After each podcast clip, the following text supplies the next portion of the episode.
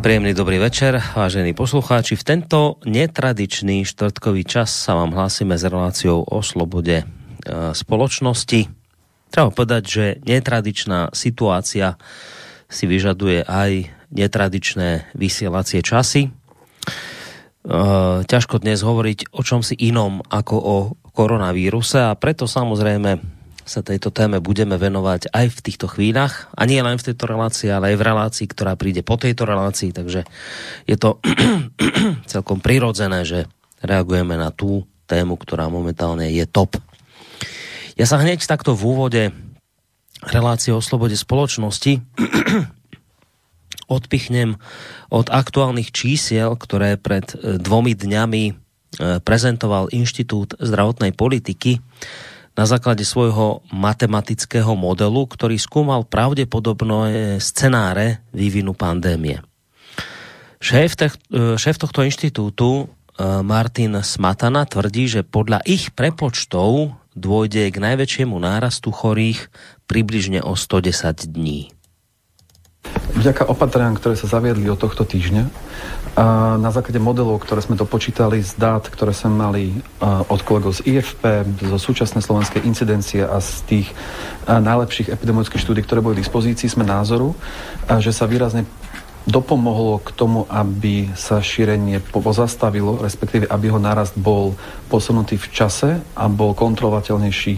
V praxi očakávame, že taký najväčší nápor príde až o stodesať dní, kde desať percent populácie bude mať ten deň dané ochorenie, a čo je ale však výrazné zlepšenie oproti situácii, keby sme nemali žiadne opatrenie, kde by sme rátali, že až štyridsaťpäť percent populácie by bolo nakazených, a to už od dvadsiateho šiesteho deň od nedele. Inštitút ďalej informoval, že hospitalizáciu z dôvodu nákazy koronavírusom by mohlo na Slovensku potrebovať dvadsaťštyri tisíc z možných päťstotridsaťsedem, opravujem päťstotridsaťsedem tisíc nakazených ľudí. Bod, keď kapacity slovenských nemocníc v intenzívnej starostlivosti dosiahnu svoj vrchol, má byť šesťdesiaty deň od pätnásteho marca. Opäť Martin Smatana. Na základe modelu, ktorý máme z Veľkej Británie, rátame, že štyridsať percent pacientov nebude symptomatických. Z tých šesťdesiat percent pacientov, ktorí budú, rátame, že približne sedem percent bude hospitalizovaných a z nich približne trinásť až štrnásť percent bude vyžadovať intenzívnu starostlivosť. V konkrétnych číslach to znamená, že by pľúcnu ventiláciu potrebovalo na šesťdesiaty deň od pätnásteho marca päťstotridsaťdva pacientov, pričom Slovensko má súčasnú kapacitu päťstopäťdesiat ventilovaných pacientov. Podľa Martina Smatanu máme teda zhruba dva mesiace na aplikovanie opatrení na problémové časti populácie alebo na prípadné zabezpečenie dodatočnej prístrojovej techniky. V prípade absencie tvrdých opatrení, to už zaznelo, z jeho úst by Slovensko očakávalo už dvadsiaty šiesty deň od pätnásteho marca viac ako dva milióny nakazených Slovákov. Takže celé sa to javí ako v podstate taká celkom dobrá správa, ktorú sme teraz počuli. Uh, takouto rečou, vážení poslucháči, hovoria aktuálne čísla a my si na ne posvietime a skúsime si ich možno trošku dopodrobnejšie rozobrať v práve sa začínajúcej relácii o slobode spoločnosti, v rámci ktorej vítam na Skype linke psychologa Petra Marmana. Príjemný dobrý večer vám prajem. Dobrý večer vám, Boris, do Banskej Bystrice, aj samozrejme poslucháčom pri príjimačoch, respektíve počítačoch, o zariadeniach iných. Tak, všetkých zariadeniach, cez ktoré nás počúvajú, verím, že ich je v tejto chvíli dosť. Možno sa niektorí z nich aj budú mať chuť zapojiť, tak dnes skúsime len mailovo studio zavináč slobodný vysielač bodka es ká, prípadne cez našu internetovú stránku, keď si kliknete na zelené tlačidlo otázka do štúdia. Spolu s pánom Marmanom vám nerušené počúvanie praje Boris Koroni. Ja trošku to robím všetko v takom zrýchlenom konaní hneď v úvode už tejto relácie, pretože ak ste pozerali náš program, my máme dnes na, tú, na tento náš rozhovor hodinku, na najvyš hodinku a pol, takže nebudem sa zbytočne zdržiavať nejakými dlhými úvodnými rečami. No z toho, pán Marman, čo sme počuli od pána Smatanu, v tomto prípade iného Smatanu ako toho ná, nášho milovaného Juraja, uh, je to celé akoby v takom optimistickom opare, že my sme vlastne urobili nejaké opatrenia na Slovensku, ktoré nám minimálne teda kúpili čas, tie dva mesiace, že keby sme tie opatrenia neurobili, bude tých chorých ďaleko viacej. A, a celé sa to nesie v takom ako optimistickom ponímaní, tak máte z tohto celého, tak na úvod, keď sa spýtam, máte z tohto celého, čo ste teraz počuli o tých číslach, máte z toho aj, aj vy tak podobne, tak, taký optimistický, optimistickú náladu? No, priznám sa, v tomto momente ja ten optimizmus až tak veľmi nezdielam. Aj keď e, m, z tohto pohľadu m, oceňujem, že teda m, pripravujeme modely, e, pripravujeme sa, vyplývajú z toho konkrétne úlohy. Verím, že sme sa zobudili konečne, lebo tam sme dva mesiace mohli urobiť viac. Ja sa k tomu modelu vyjadrím teda podrobnejšie.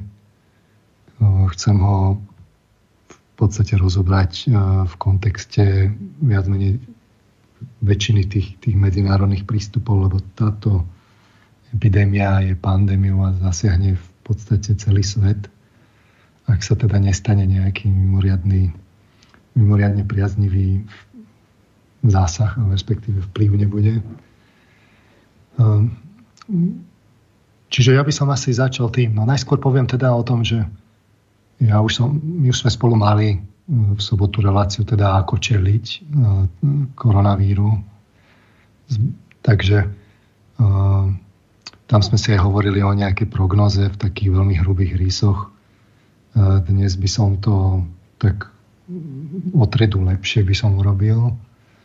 Ja sa tomu venujem z pohľadu toho, že to je v podstate taká Medzi, medziodborová syntéza tých informácií.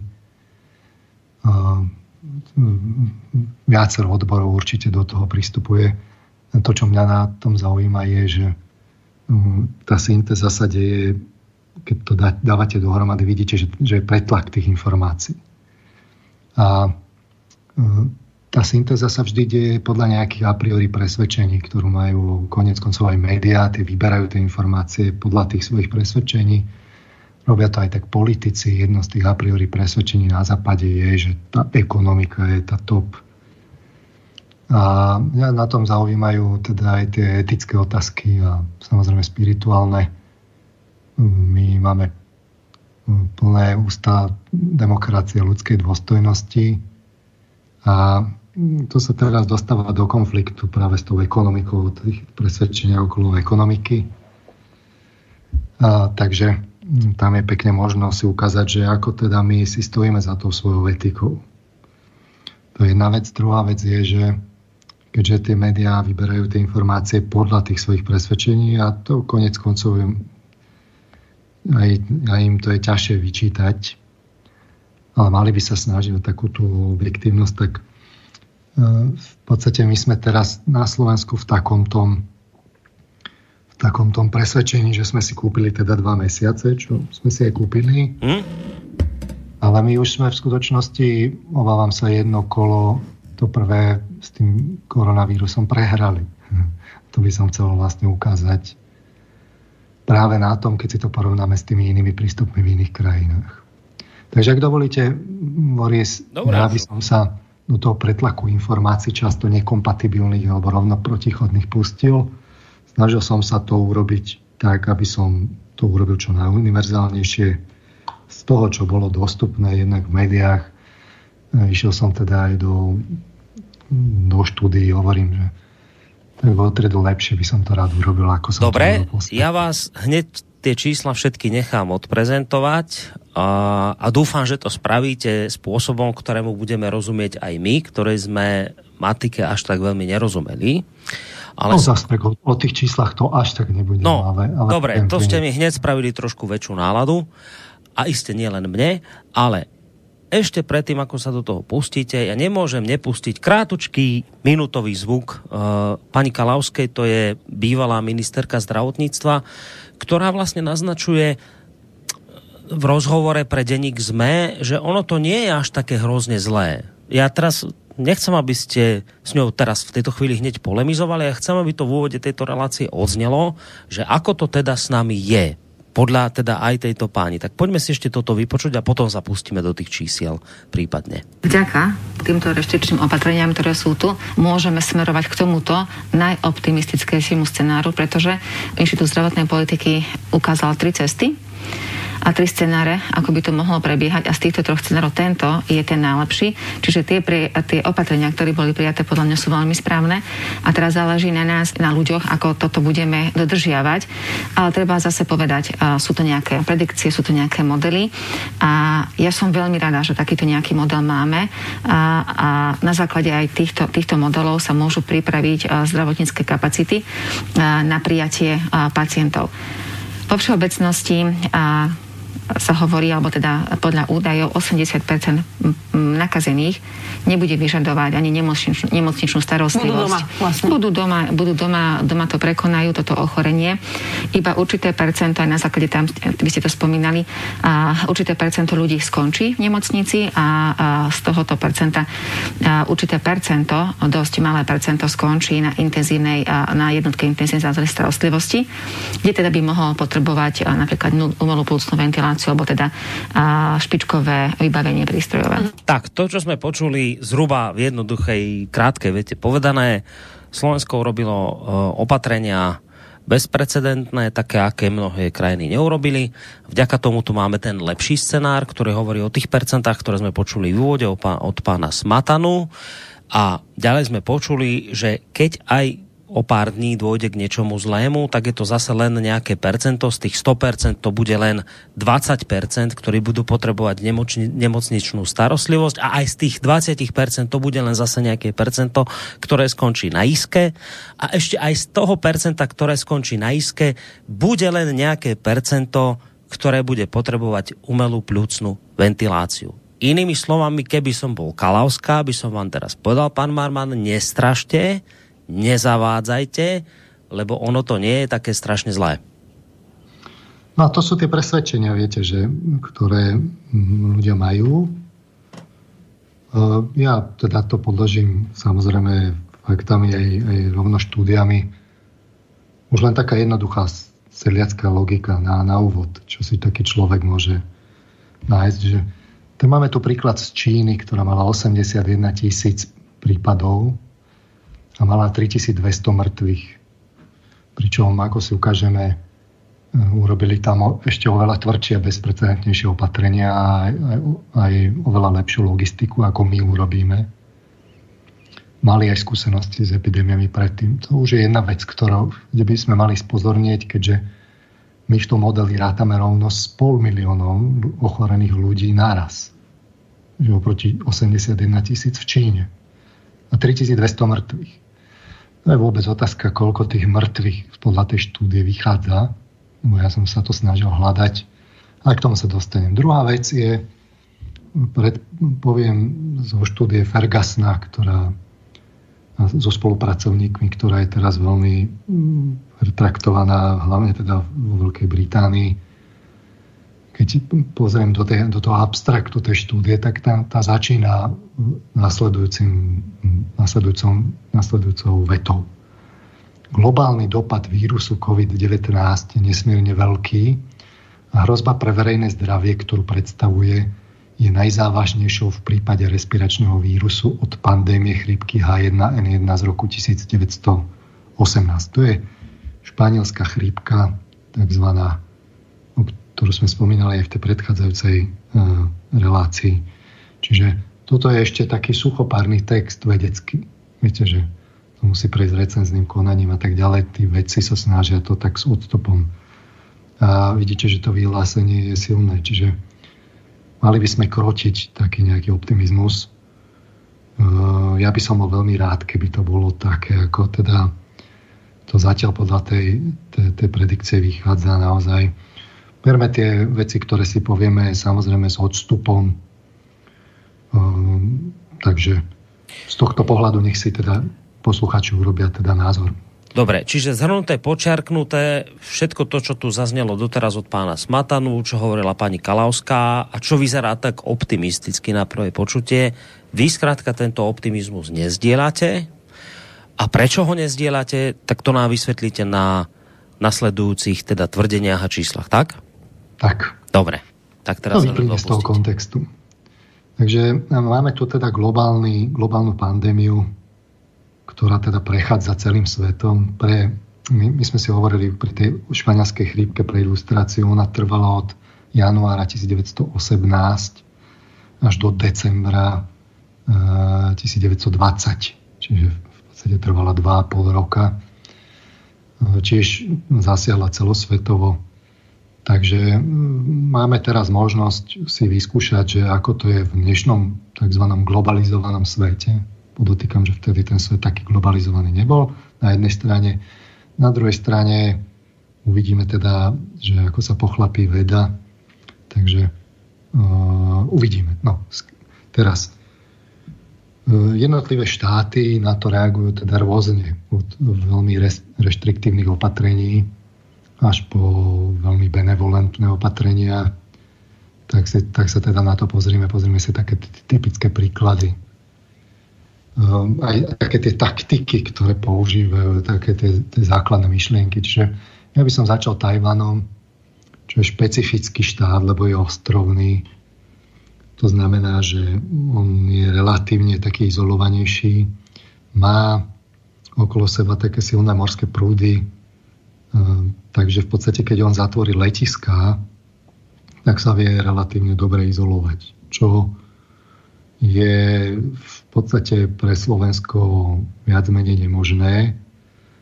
No, ono by to bolo možné, ale v, tej, v, tej, v, tom, v tom myslení práve a priori, ktoré sme my presvedčení, že to tak musí byť, tak to možné nie je. Ale ako nás realita posledný deň ukazuje, tak ako nám ukazuje, tak samozrejme my sa v tých presvedčeniach korigujeme pod, vplyv, pod vplyvom vývoja situácie. Takže Tajván uh, korigujeme, teda ko, prepáčte, korigujeme v zmysle, že doteraz sme si nevedeli predstaviť, že napríklad nebudú lietadlá lietať a už, už sme schopní to prijať. Už sme si lietadlá, to schopní. Hranice. Už sme to schopní, už sme to zrazu schopní, hej, prijať takúto vec, čo doteraz bola nepredstaviteľná. Takže ako také doplnenie. No a ten Tajvan vďaka tej svojej situácii, či, ktorý tiež samozrejme má skúsenosti s, tými, s týmito vírusovými epidémiami, tak to bola ich na jednej strane výhoda, na druhej strane nevýhoda je, že práve v tom v prostredí Číny to začalo a teda Tajvan má samozrejme úzke vzťahy s Čínou. Takže Tajvan zvolil celkom prirodzene logiku, teda taktiku izolácie. Čiže zatvoril letiská, prístavy ani moc nemusel, ale však izoloval sa. A druhá myšlienka bola teda, snažil sa eliminovať zavlečenie teda choroby. Čiže ja viem aj tak z osobných svedectiev, že tam, keď teda prišiel nejaký cudzinec, tak išiel okamžite do karantény a, do, do, a to do takej, že mu pridelili policajný dozor. Čiže to nebolo dané na neho, ale jednoducho nemal na výber. Čiže ten, tam, tam už bolo vidno, že v tých počiatočných štádiách sa to podchycovalo. Koniec koncov, keď som si pozeral tú analýzu toho Inštitútu zdravotnej politiky, tak tam aj rozoberali, že Tajvan prijal dôležité opatrenia. Čiže sem patrí samohlasovanie histórie cestovania symptómov a bol povinný u všetkých prichádzajúcich zo zahraničia cez automatizovanú aplikáciu. Čiže oni vidíte, že to ne- nelenili. Hej, zobrali to vážne skrátka. Zobrali to vážne a použili aj tvorivosť na to a zabezpečili sa. Ďalej použili detailný tracking prípadov, a to geografický aj historický, vďaka špecifickej aplikácii sledujúcej pohyb.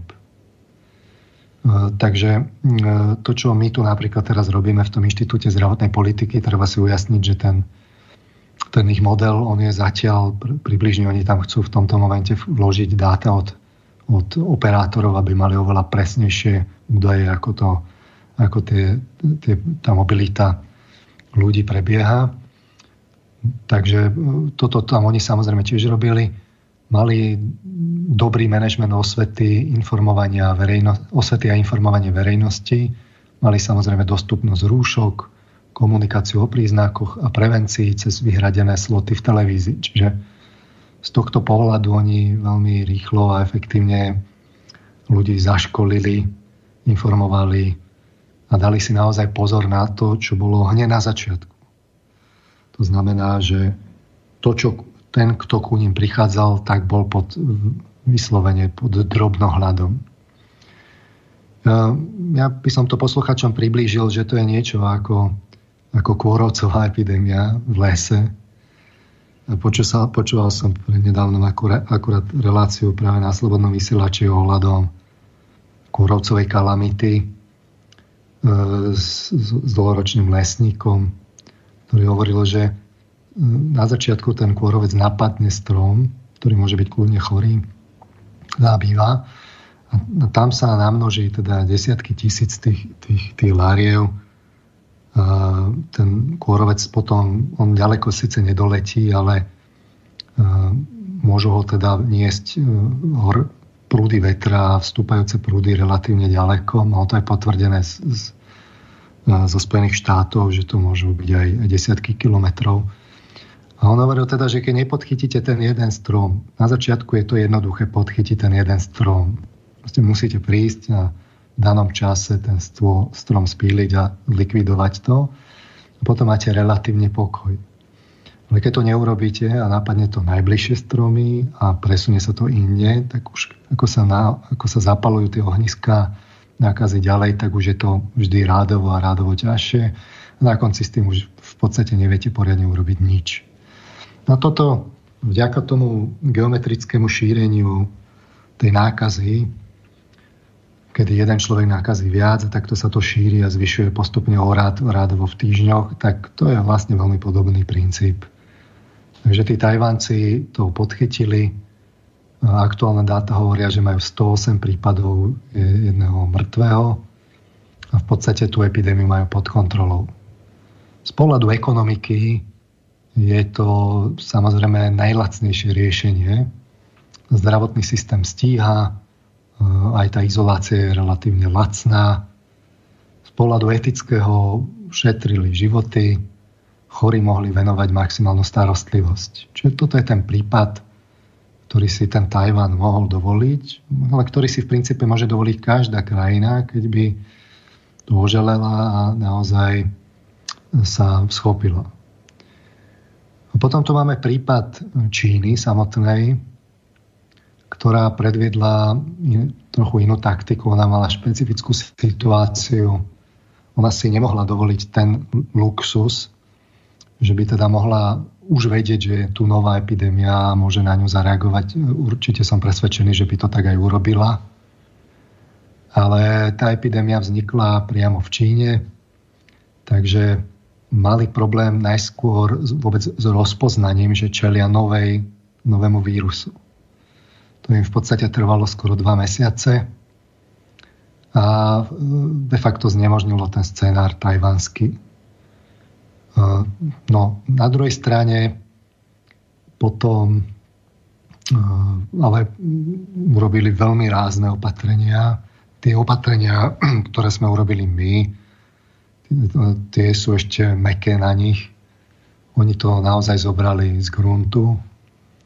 Mali povinnú karanténu, veľmi rýchle v podstate izolovali tie epicentra, zatvorili tie mesta a nechali ľudí, ľudí, ľudí povinne doma. Takže tie opatrenia boli tvrdšie, nie také s takým nejakým trošku benevolenciou, ako to máme my. A ja som teda pozeral aj nejaké videá. Um, oni to mali aj tú, tú tú náležitosť, ktorou to zobrali, tá, tá bola, to bolo vidno, že oni sú v tom zbehli. Čiže na uliciach boli, ja neviem, napríklad rúškové automaty.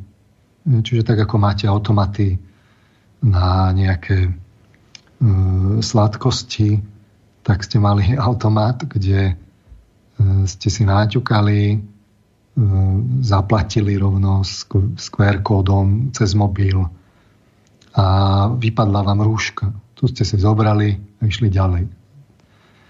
V obchodoch to vyzeralo tak, že mali natiahnuté izolačné fólie. Čiže keď ste prišli do, do zeleniny, tak ste si museli odhrnúť, a to mali samozrejme povinne všetci rúška.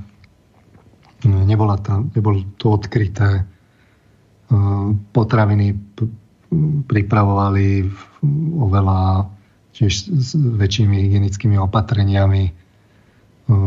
Mňa fascinovalo, že videl som v tých videách také tie, ako máte také tie fúkary na liste, také tie na motor, mm-hmm.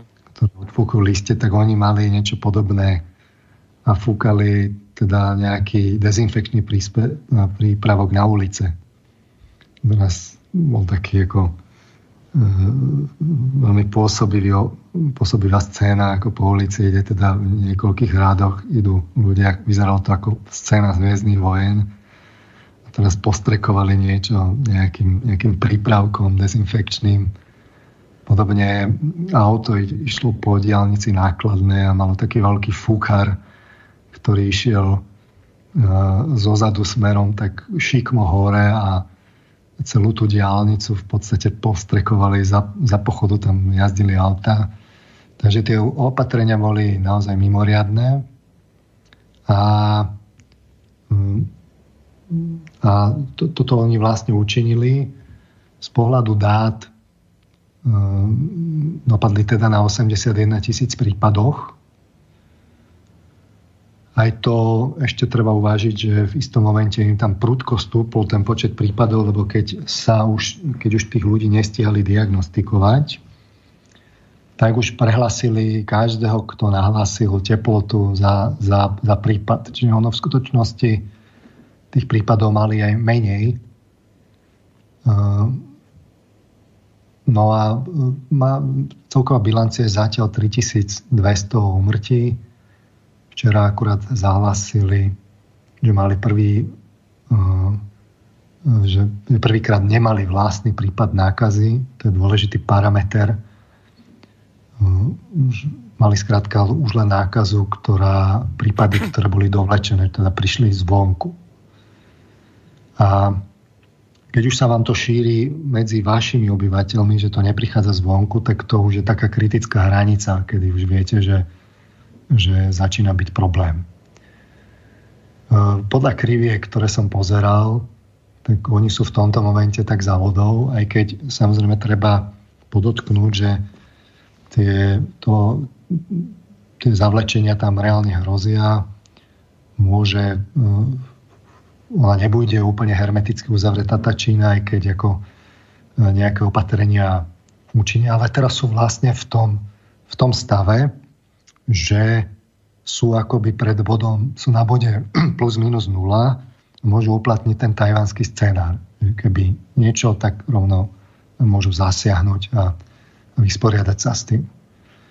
Z pohľadu ekonomického ja si myslím, že to je v skutočnosti ešte stále lacné riešenie, aj keď ono samozrejme stojí veľa. Čína tým, že väčšia krajina sa vie veľmi dobre izolovať, z pohľadu etického ušetrili životy, postavili nemocnice v, v, teda ako v superkrátkých termínoch, mali to logisticky zvládnuté, vyslovená logistika za tým, v rámci možnosti sa teda starali o tie životy ako mohli. A ja sa obávam, že my sme práve túto možnosť akurát niekedy zrejme tento týždeň premeškali. Mal som taký, nazvime to, vnútornú intuíciu, že sme tento bod už bohužiaľ prekročili. To je práve, si myslím, že to je to, čo, to, čo kde sa tie presvedčenia prejavia. Ja by som to zdokumentoval na dnešnom rozhovore s matematikom Richardom Kolárom, ktorý bol na Henku,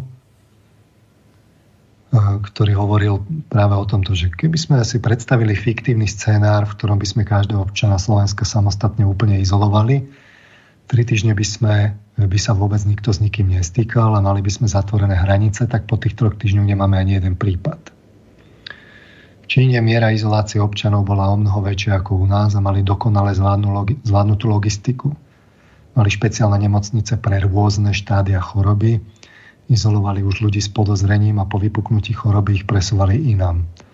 Práve preto rýchlo stavali nové nemocnice, aby túto komplikovanú logistiku zvládli. Navyše rýchlo rekvalifikovali veľké počty ľudí, aby ich mohli presunúť do boja proti šíreniu nákazy. A to spolu s drastickými obmedzeniami pohybu a s veľkou disciplínou obyvateľstva spôsobilo, že to zvládli v kratšom čase. U nás je to nepredstaviteľné. A to no. je práve to presvedčenie, že? A prečo je to teda u nás nepredstaviteľné? No, tu vám chcem toto trošku len zasiahnuť, prepáčte, možno s touto otázkou alebo s, tým, s, touto, s týmto vstupom predbehne veci, ale no. presne o tom toto je, že my vždy počúvame jednu a tú istú vec.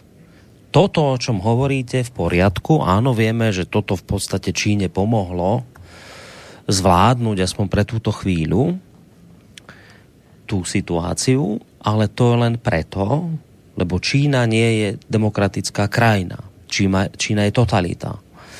A v totalite vy môžete robiť akoby opatrenia zo sekundy na sekundu, Nem, vy, vy nemusíte robiť nejaké opatrné kroky, vy môžete proste nariadiť, zavrieť e, ľudí bez toho, aby ste im čokoľvek vysvetľovali. Proste tieto drakonické opatrenia, ktoré my tu zavádzame, sú šuvík zoproti tomu, čo urobila Čína, ale v demokracii by toto jednoducho nebolo možné. Čiže zhrnuté, počiarknuté, Čína to zvládla preto, lebo je totalitná krajina. A áno, odborníci hovoria, že áno, to nie je nič nové, že vždy v krízových časoch sa totalitám lepšie darilo zvládať situácia, ale to ešte nie je akoby dôvod tu teraz vychvaľovať ja, takéto režimy totalitné, lebo zase oni potom zlyhávajú v tých deväťdesiat percent normálneho života. Čiže nič nové sa nedieje, len zase sa ukázalo toto, že áno, že v kritickom čase totality fungujú lepšie, lebo sú proste, lebo sú schopné reagovať okamžite a ľudí sa nič nepýtajú. Čiže o tom toto je.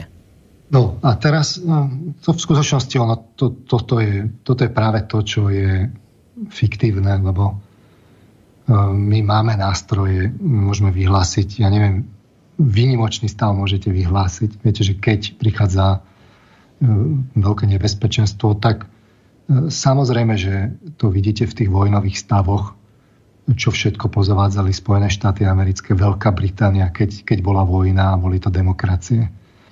Jednoducho to závisilo od miery hrozby a vy tie opatrenia e, môžete prijať. To nesúvisí s demokraciou. Jednoducho tí občania by mali chápať, že keď je hrozba, že to je ich vlastnom záujme. Lebo keď nie, tak a tu máme ďalší scenár a to, sú, to je taliansky scenár, sa to už v literatúre volá taliansky scenár, kde to, do, kde to zašlo už príliš ďaleko. A teraz by ste sa mohli Talianov spýtať, že či žijú teda v demokracii alebo, alebo aké majú opatrenia. Majú tam presne tie drakonické opatrenia. A, ale už je neskoro. A, takže o toto, o toto v skutočnosti je to, to je To je fiktívne. To, my to pochopíme až teda na talianskom scenári. No tak asi hej. No tak sa pozrieme teda na ten taliansky scenár. Najskôr teda Taliani neurobili žiadne opatrenia. V podstate nechali to plávať. Čím nastúpila tá neúprostná matematika šírenia toho vírusu. Toho pandemického. Uh, takže tie dáta, o čom hovoria? Najskôr mali jednotkové prípady. To mali, ja som pozeral tie dáta. To je to taká typická tá exponenciálna krivka. Čiže mali jednotkové prípady od pätnásteho do dvadsiateho februára. Od dvadsiateho prvého do dvadsiateho tretieho februára, čiže päť dní, šesť dní trvalo, kým tie prípady boli jednotkové, oficiálne. štyri dni trvalo, kým boli desiatkové. Od toho dvadsiateho prvého do dvadsiateho tretieho Potom od dvadsiateho tretieho do dvadsiateho ôsmeho už boli stovkové, čiže ďalších tu máte päť dní, šesť. No a potom už museli začať príjmať opatrenia, ktoré ešte príjmali tak trochu chaoticky, čiže od dvadsiateho deviateho februára do deviateho marca už mali tisícky prípadov. No a aktuálne už majú desiatky tisíc prípadov. Aktuálny denný počet úmrtí je okolo päťsto denne. Dnes, dnes opäť štyristodvadsaťpäť ľudí zomrelo. No, tak to tak kolíše, plus mínus. Uh, celkovo zatiaľ majú tridsaťpäť tisíc prípadov a skoro tri tisíc úmrtí. Čiže si to zoberte, že majú skoro toľko isto úmrtí, ale majú polovičný počet prípadov oproti, oproti tej Číne. To, čo, toto je ten prípad, že a, a samozrejme nemusím vám vysvetľovať ani nikomu inému. Tie talianské príhody, a asi už viac menej všetci počuli, sú, sú dosť depresívne. A, takže toto je ten problém, že tie presvedčenia vám to v skutočnosti tam za, zablokujú. Podľa kríviek aktuálne, ale sa začínajú, tak, keď som to tak pozeral, tak sa to začína tak zaoblovať, že sa blížia k vrcholu epidémie, ale pozor, pri súčasných opatreniach. Čiže tie, tie drakonické opatrenia, ktoré tam majú, musia ešte zostať len času v, v, v platnosti, aby to odznelo. Tá predikcia je nasledujúca podľa odborníkov, to co je informácia z, z há en Online, Hospodárskych novín. Odborníci firmy jé pé Morgan podľa svojich štatistických modelov odhadujú vrchol v počte súčasných nákazených prípadov do siedmich dní, napísala agentúra Reuters. Štatistické modely americkej spoločnosti jé pé Morgan tiež podľa Reuters ukázali, že v najväčších krajinách EÚ, čiže Nemecku, Francúzsku, Španielsku, Taliansku a Británii, by mal vrchol počtu momentálne nakazených prísť koncom marca a celkom by sa mohol približiť až osemdesiat tisíc prípadom. Čiže to je nie celkový počet, to je, že, vš- že koľko je naraz nakazených. Čiže e, zhruba toľko prípadov doteraz nahlásila Čína, odkiaľ sa koronavírus začal v decembri šíriť. Čiže Čína mala celkovo osemdesiat tisíc a tuto bude len to, to, to aktuálne denné maximum. Teda v prípade, že budú tie opatrenia. Aha, čiže čo mala Čína za celé obdobie, to by tu malo byť za jeden... ako jeden deň v danom momente. Ako Európa tento porovnanie s Čínou prehrávame práve vďaka tomu, že sme boli laxní. Z pohľadu ekonomického my si teraz zažijeme obdobie nefungovania štátu. Viete, že my sme síce prijali opatrenia, povedzme na Slovensku, ale v okamihu, keď sa začal vyskytovať koronavírus v veľkých fabrikách, aj tak museli zatvoriť. No a tí, tí Taliani museli uviesť už mesta do karantény, presne tak ako tí Číňania. Čiže to obdobie nefungovania štátu bude tu nejaké, alebo výrazne sťaženého fungovania štátu. Čiže nie štát má pod kontrolou vírus, ale vírus má pod kontrolou štát. A až potom to nabehne do normálu a to ešte len uvidíme, aké to bude drahé riešenie. Už dnes premiér Pellegrini hovoril, že svetová ekonomika, tým myslel hlavne teda eurozónu a Spojené štáty americké, je pravdepodobne v recesii. A to, to ešte nemáme tie vrcholy pred sebou. A, máme, a to pri tých opatreniach, ktoré máme. Čiže e, vidíme dramatické prejavy tých vedúcich predstaviteľov štátu. Zastihlo nás to úplne nepripravených, keď to tak poviem. Situáciu, do situácie v Číne sme sa v podstate nepoučili. A teraz je to Čína, ktorá nám dnes doniesla náklad, náklad rúšok jeden milión a ďalšieho vybavenia. Čiže tá, tá karta sa obrátila. Z pohľadu etického toto možno považovať za zlyhanie. Dochádza k zbytočným stratám na životoch, k zvýšenej úmrtnosti. To sú tie alarmujúce obrázky, kedy armáda vozí do spalovní mŕtve tela v Taliansku, lebo tam nestíhajú márnice. Zdravotný systém nestíha. To sú tie obrázky potom tých, tých, tých alarmujúce tých lekárov, ktorí apelujú. Ale v podstate už je neskoro. To je tak, keď sa spustí tá špirála tej, tej toho, toho ochorenia, že už, už sa to príliš, príliš rozšírilo.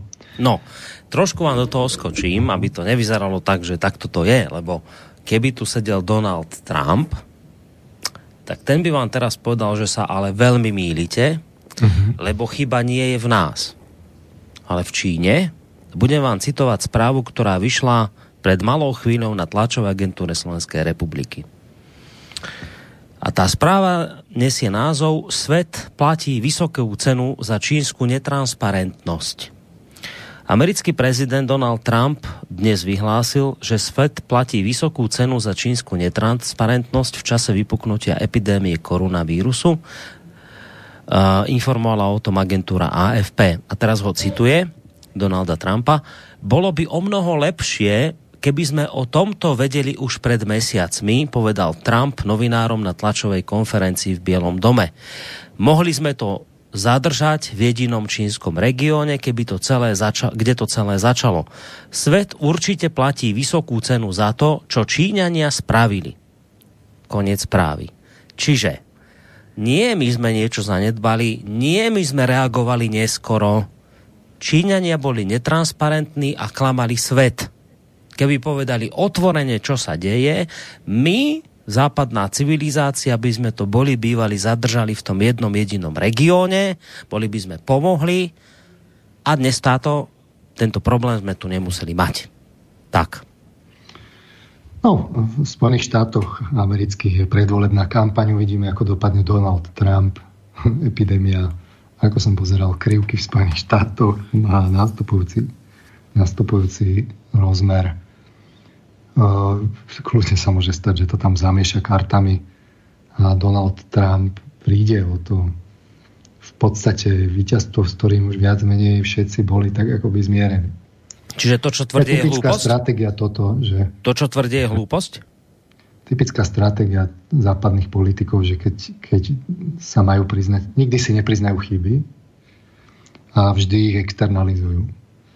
Tým, že my tu máme krátku pamäť ako, ako voliči, tak to je potom taký výsledok. Ja mám suseda, pozdravuj Mareka, ktorý od, od, ja neviem, to bolo ešte v januári, ten už bol pripravený, študoval tie štúdie, celý čas hovoril so ženou, že teda vzorce nepustia, že, že však počkajte, vzorce nepustia. A to bol sused amatér. Viete, odkedy to potrebovali vedieť? Už tie obrázky si nevedeli pozrieť. Tajné služby nám sú načo. Museli jednoducho vedieť, že ten problém prichádza, opak je pravdou. My sme na to veľmi laxne reagovali. No, to, to, to sa ešte len ukáže tam. Viete, my si teraz môžeme povedať, čo chceme, ale z tohto pohľadu, čo hovorím, je to teraz irelevantné úplne, že či sme mali alebo nemali, koho to teraz zaujíma, či sme mohli niečo urobiť alebo neurobiť. Podstatné je, že my teraz a tu čelíme tej epidémii a v podstate sme prekročili ten Rubikon, kde sa jednoducho, kde nastupujú tie krivky. A v podstate nám všetci tí politici oznamujú, že, že bude tá situácia veľmi vážna. Um, takže teraz sú akoby... Um, tá stratégia je niekde medzi tým talianským scenárom, ktorý tu máte také dva rohy, um, alebo dva póly, kde sa neurobí nič a potom sa zavádzajú drakonické opatrenia, alebo teda urobíte na začiatku drakonické opatrenia, ešte keď sa to ne, nerozšírilo, alebo len veľmi málo. No a medzi tým sú v podstate dva prístupy, také vykryštalizované. Jeden je ešte ten scenár, ktorý je v Taliansku, ešte to by som doplnil, je aktuálne teda aj v Španielsku. Je to tam veľmi podobné, aj krivka je veľmi podobná. Španielsko má sedemnásť tisíc prípadov a osemsto umrtí podľa tých dát. A armádu v uliciach. Neviem, či som to stihol povedať, ako, ako sme to hovorili pred tým vstupom Trumpovým. No a teraz uh, máme tu teda dva prístupy. Jeden je taký že obidva tie prístupy sa v podstate hrajú s ohňom. Jeden tak otvorenejšie, a to by som nazval britským, respektíve holandským scenárom. A potom jeden je taký, čo je taký akoby opatrnejší, a ten je hlavne teda v tej východnej Európe aj u nás. V podstate, keď sa na to pozriem, tak to, čo sme mali v úvode z toho Inštitútu pre zdravotnú politiku, tak to bolo o tom, že budeme kontrolovať teda tú epidémiu tými opatreniami. No. A tak si najskôr povedzme ten lak, laxnejší. Samozrejme aj ten sa politici pokúšajú predať a tam je práve niekde vzadu je tam tá ekonomika. Viete, že všetky tie drakonické opatrenia oni vám, oni sa dajú vyčísliť ekonomickými škodami. Viete čo, ja vám, pán Marman, trošku do toho skočím. No, aby, sme, aby sme zhruba vedeli, o čom teraz budete rozprávať, hovoríte o dvoch prístupoch. Aby sme zhruba rozumeli, o čom bude teraz ďalej táto debata, o čom budete hovoriť, poďme si pustiť slovenského premiéra Petra Pellegriniho, ktorý sa nedávno teda vyjadril takýmto spôsobom, aký budete počuť. On totiž to nedávno sa stretol na takom spoločnom jednaní premiérov európskych krajín v rámci Európskej únie a bol veľmi nešťastný z toho, ako to tam vlastne vyzeralo. Tak poďme si ho vypočuť. Včera som absolvoval videokonferenčný hovor so všetkými premiérmi Európskej únie. Dovolte mi povedať, že budem možno trošku viac emocionálny a menej technický pri popise tohto rozhovoru, ale bol som značne nervózny a možno aj sklamaný, že oficiálne organizácia, ako je Rada, Komisia, Európska centrálna banka, Euroskupina a najväčšie ekonomiky od prvej vety rozprávali len o ekonomike, o obchode, o recesii, raste, ekonomickej kríze. Bolo mi veľmi smutno, že málo z nich hovorilo o ľuďoch. A bolo cítiť, a poviem úprimne, obrovský rozdiel medzi vystúpením premiérov z východnej časti Európy a vystúpením ľudí z inej časti, kde my sme sa viac venovali v prvom kole a v prvej línii e, záchrane ľudí, ich zdravia, až potom sme riešili ekonomické otázky. Do, prepáčte, že to hovorím, no, dúfam, že sa na mňa kolegovia z Európskej únie neurazia, ale tak som to cítil naozaj. Prvá hodina celého konferenčného hovoru bola len o obchode, biznise a vôbec nie o obyvateľoch Európskej únie a o ochrane ich zdravia a zabezpečenie ich bezpečnosti. Ja viem, že ekonomika je dôležitá, ale tu môžete sanovať len vtedy, keď máte zdravých a ochránených ľudí. A ja som v tomto zmysle aj vystúpil a zároveň som sa so svojimi kolegami rozlúčil, pretože pravdepodobne to bol môj posledný videokonferenčný hovor. Tak, toľko uh, premiér Pellegrini, ktorý hovoril o dvoch prístupoch.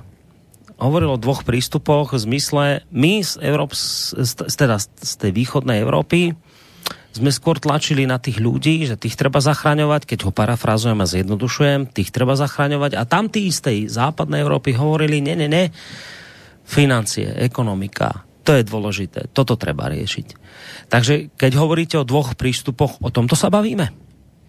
Áno, to je, to je vlastne výsledkom tých presvedčení, že tí západňari majú tú ekonomiku. Ja sa netajím tým, že to poznáte, Boris, hovorím vám to dlho, roky. V podstate už, že, že oni slúžia tým oligarchickým záujmom, elitárskym skupinám, takže v podstate toto oni riešia. No. A, no a potom to vidíme pre, premietnuté až, až do tohto, že ako sa, ako sa tá kríza zvláda. To sú tie presvedčenia. Oni si to v princípe ani neuvedomujú. Tak sú nastavení, že tá ekonomika je dôležitá, ekonomika je dôležitá, až si teda nakoniec toho človeka tak moc nevšimnú, keď to tak poviem natvrdo. Ale k tomu sa ešte dostanem, že celý svet poučujeme o ľudskosti a ľudských právach. A tu máme svedectvo úplne z toho epicentra, ako to tam vlastne prebieha. Ale to vidno, viete, aj z tých Z tých, z tých rečí, aj, aj z toho, z tých opatrení. Keď si ich vám akože prevediete, že do tých praktických činov, tak vám to z toho aj tak vyplynie, to nie je nič nové. Čiže tí politici, oni to potom nejako samozrejme musia predať ľuďom, Takže prišiel nový módny pojem a to je kolektívna imunita. Mm. Čo je samozrejme niečo, čo je vo svojej podstate pravdivé, len otázka je, ako sa k tomu, akoby, ako sa k nej prepracujeme. Viete? No, takže tá, tá, tá stratégia u Britov je, že no, si povedali, že budujme kolektívnu imunitu, keď to tak poviem, a izolujme zraniteľných. Čiže inými slovami povedané, v podstate tie najzraniteľnejšie vrstvy obyvateľstva chcú, chcú veľmi dobre izolovať, čo sú v tomto prípade starí ľudia. Tam izolovať, ergo zachrániť. Ergo, ergo zachrániť. A to tým, že ich dajú do karantény s tými drakonickými opatreniami, ale mladí ľudia, tí budú, tí budú ďalej šlapať v tej, v tej ekonomike.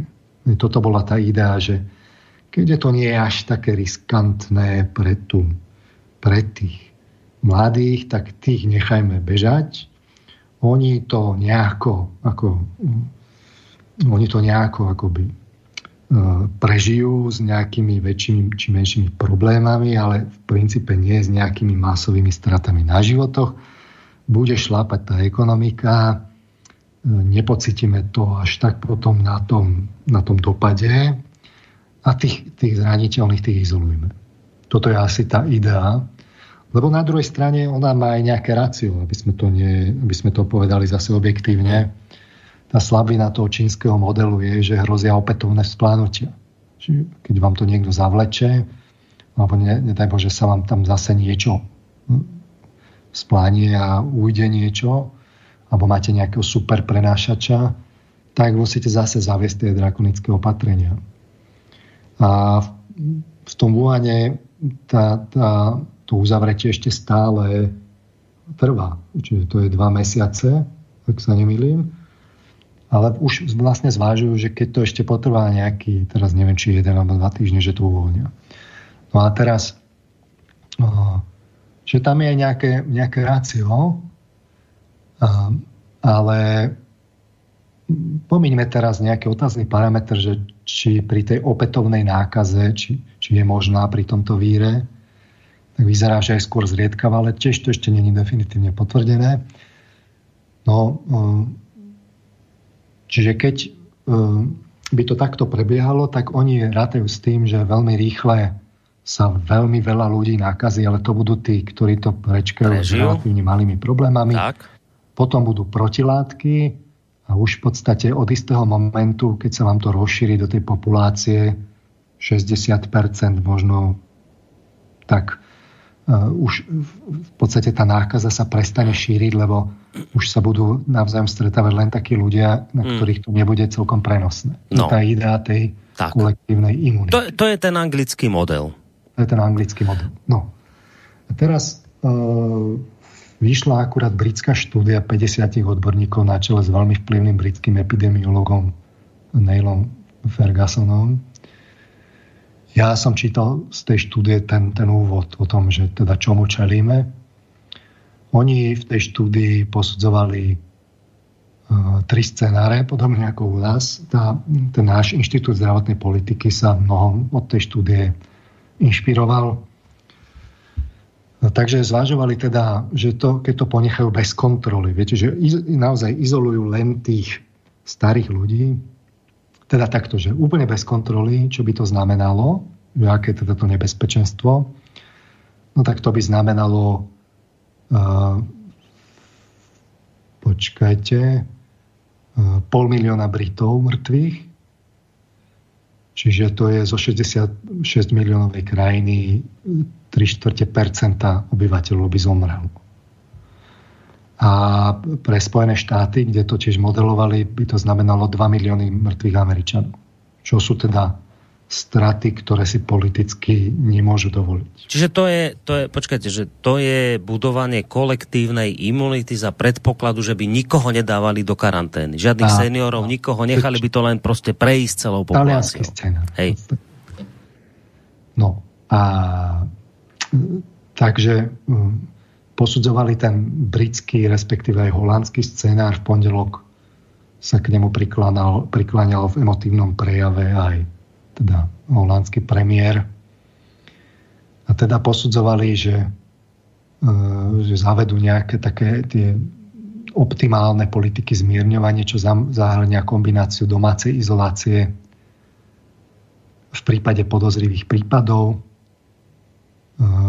sa aj s tými istými ľuďmi a ako podozrivé prípady a tzv. Sociálneho dištancovania starších ľudí a ďalších osôb, ktorým hrozí vážne ochorenie. Čiže tí, to sú tí, čo sú rizikoví, tí by zostali v karanténe.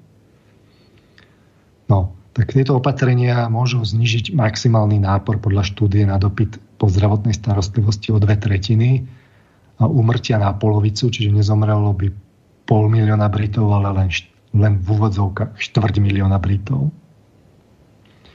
A, a systém zdravotný by bol aj tak ďaleko preťažený. Nemajú na to. Čiže to, čo sme si tu my hovorili práve ohľadom toho Inštitútu zdravotnej politiky, že si kupujeme čas, tak toto je, znamená, že toto je v podstate taký taliansky model. Taký trochu miernejší. No a pod vplyvom tejto štúdie v podstate začala, začal ten Johnsonov kabinet z toho cúvať. Uvidíme, čo aj vycúva. Z tohto pohľadu posudzovali ešte ten tretí scenár, čo je v podstate ten náš scenár, kde posudzovali kombináciu teda sociálneho dištancovania celej populácie v kombinácii s domácou izoláciou a karanténou rodinných príslušníkov v tých, tých postihnutých prípadoch a nejako to modelovali. Tak ako to v podstate učinil Inštitút zdravotnej politiky. Podotýkam, že ten tím tých epidemiológov sa podielal na poradenstve pri predchodzích epidémiách britskej vlády a radili im, čiže rozhodne to netreba brať na ľahkú váhu. No a záver bol, bol jasný. V podstate ich stanovisko je, že pre krajiny, ktoré sú schopné to dosiahnuť, by malo byť tzv. Potlačenie prioritnou politickou voľbou. Čiže tento tretí scenár je, že sa potlačí tá epidémia. Čiže to je ten slovenský scenár. To je v podstate hmm. ten slovenský scenár. Môžete to trošku viac, trošku menej. Podľa toho, ako presne nastavíte to sociálne dištancovanie. My sme to sociálne dištancovanie nastavovali tak, že, že či sa obmedzí tá mobilita na teraz, počkajte, štyridsať percent, ešte sa k tomu dostanem, alebo na dvadsať percent. Takže tam to potom upresním, že môžete rôzne stlačiť tú mobilitu. Od naozaj také, že povinnej karantény doma, že všetci sú doma, môžu chodiť len do obchodu. Alebo to, čo máme u nás trošku benevolentnejšie teraz, že sa môžu po, po, pohybovať v odôvodnených prípadoch, ale odporúča sa byť doma.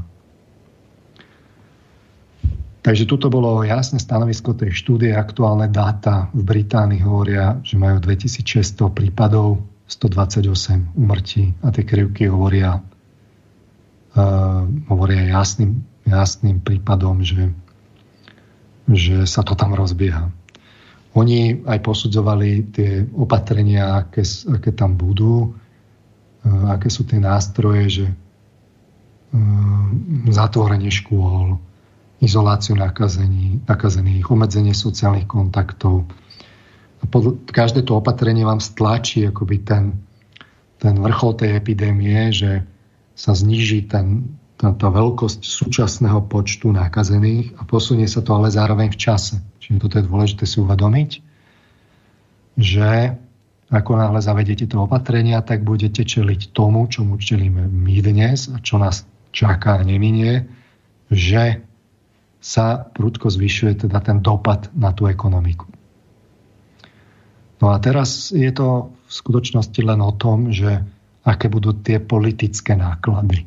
Že či tí ľudia sa budú búriť alebo nie. Lebo viete, keď vám zomre štvrť milióna Britov, to už je číslo, ktoré... Že je politický problém, no. To je politický problém. Hej, hej. Lebo keď k tomu pristúpite a naviac, viete, že koľko stojí tých štvrť milióna Britov, respektíve jeden celá jeden milióna Američanov, keď by sa k tomuto pristúpilo. Koľko stojí? Stojí to za ten, za recesiu, alebo za budúcu finančnú krízu, alebo ich necháme, necháme ich jednoducho umrieť. To je, to je, nechcem použiť to slovo genocída, ale keď o tom viete a idete s tým kalkulovať, tak je to čo? Tu, tu môžeme ukázať tie, tie, tú ľudskosť, ľudské práva. Tu bude ten, ten imperatív. To je presne to, čo sme si hovorili v tej minulej relácii, že, že teda život alebo ekonomika.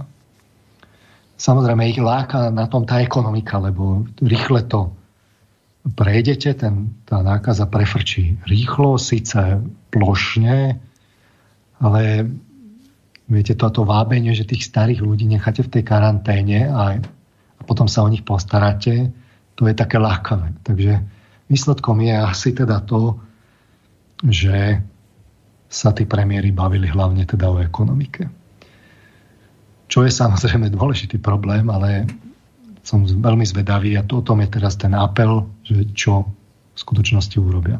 Ak dovolíte, Emil, teda, ak dovolíte, Boris, ja by som teraz si dal asi jednu takú krátku údobnú vložku a potom by som pokračoval Slovenskom, teda tým ďalším scenárom. Dobre, ja len akoby k tomu cítim potrebu podať. Ja tu mám aj no. zvuk Krčméryho, kde hovorí o tom, o tom anglickom modeli. Ne, nepotrebujem ho teraz silou mocou púšťať, to nie je podstatné. Ale on vlastne v tom zvuku hovorí, že ako on to nespochybňuje, teraz on sa na to nepozerá, akože to je niečo hrôzostrašné, čo teraz ten Johnson aj s jeho poradným tímom vymysleli. On hovorí, že toto má svoje rácio, celý tento anglický model um, tej verejnej imunity, uh, kolektívnej imunity, má svoje rácio, ale iba v momente, keď sa vám tá situácia ako, ako keby vymkne spod kontroly. Čiže on hovorí, kým vy diktujete podmienky vírusu, ako je to na Slovensku, tak vtedy má ďaleko ako väčší dôraz to, čo sa deje tu na Slovensku, že, že obmedzujete, robíte karanténne opatrenia, tvrdé opatrenia a tak ďalej. Ale ak sa vám to už ako keby nevymkne spod kontroly a ani tieto opatrenia nefungujú, potom nastáva moment tej kolektívnej imunity, ktorá prináša ako keby racionálne riešenie, že proste niektorých necháte ochorieť a tí si vybudujú imunitu a tak ďalej a tak ďalej. To ste vysvetľovali. Čiže, aby sme sa len na to teraz nepozerali spôsobom, že ten Johnson teraz chce pozabíjať ľudí, on to malo svoje rácio. Otázka je iná. Otázka je tá, že prečo nezačala Británia konať hneď? Prečo sa vôbec Británia nepohrávala s myšlienkou, s ktorou sa pohráva Slovensko, že my by sme tomuto druhému scenáru mohli pre, predísť, keby sme urobili ten prvý scenár, že by sme sa ešte pokúsili diktovať podmienky koronavírusu my. Lebo na Slovensku, opakujem, hovorí Krčméry, nie ja, na Slovensku ešte stále to nie sme v tom, v tom režime, ktorým ste hovorili o, o, taj, o Tajsku, či aký, aká krajina, Tajvan. Či, Tajvan a Čína, tí to urobili ešte lepšie. Tých teraz dáme úplne bokom, tí to zvládli krásne. A teraz sa bavíme o nás, že už keď sme to nezvládli tak úžasne ako oni, tak aj tí Briti mohli to urobiť spôsobom, že mohli ísť na, na ten, toto riešenie číslo jeden bolo urobiť drakonické karanténne opatrenia ako Slovensko a ak nebudú fungovať, potom má význam opatrenie číslo dva, kolektívna imunita. Ale Briti z nejakého zvláštneho dôvodu scenár číslo jeden vypustili, žiadne opatrenia, žiadne, žiadne obmedzovania, nič, však to si ešte sme to videli, tri dni dozadu či štyri sa hrali fotbaly pred vypredaným hľadiskom, vo Francúzsku komunálne voľby, nejaké, neviem čo, šmolkovia tam, kopec ľudí sa tam prezliekalo zašmolkovať, srandovali. No a teraz tá otázka je, že prečo oni akoby Ten, ten prvý scenár neurobil, ten, ten čo my, že prečo tak neobmedzili absolútne ľudí a, a, a karanténa a rúška a neviem čo, že prečo oni na toto kašľali a prečo hneď im padlo vhod akoby radšej to riešenie číslo dva, že kolektívna imunita. že na to toto hneď hrali od začiatku. To je, to je akoby tá možno otázka pre mňa nezodpovedaná, že čím toto vlastne je. No. To je, to je veľmi častý ten, tiež taká finta tých politikov, že keď to vyhovujú, tak neurobia nič. Potom sa tvária, že, že musia riešiť situáciu, ale v podstate im vyhovuje tá situácia, ktorá, že sa tá situácia vyvíja tým spôsobom, že nerobia nič. Hmm. To sa veľmi často deje. Samozrejme, je to ťažko do, dokázať. Ale položme si tú otázku. To nemali tie informácie na stole. To nie je len otázka Britov. To je otázka Španielov, Talianov, Francúzov, Nemcov. Nemcov. To je celé spektrum tej západnej Európy. Nekonali. Nekonali. A, a to už nechám na poslucháčov, že, že z akého dôvodu nekonali. Pustíme si skladbu, poďme si pozrieť ten náš. Je to hra s ohňom, že buď vy kontrolujete vírus, alebo vírus potom kontroluje v istom momente vás. A uh, tu je potom tá otázka, že či my teda vieme, alebo nevieme, ako vieme teda kontrolovať ten vírus. Hej, my... to si o, tak, tak toto zhrnieme. Čínsky model sa nám nepodaril, ale ešte to máme o trošku lepšie v rámci toho európsku, európskeho modela, modelu. Nie sme Angličania, Nemci, Španieli a to nám vlastne dávajú dosť najavo aj v našich reláciách ľudia žijúci v zahraničí, Slováci, ktorí sa v posledných reláciách, ktoré na túto tému vysielame, vyjadrujú pochválne o slovenskom modeli. Oni hovoria, my to tu zo zahraničia sledujeme a obdivujeme rýchlosť konania slovenskej vlády.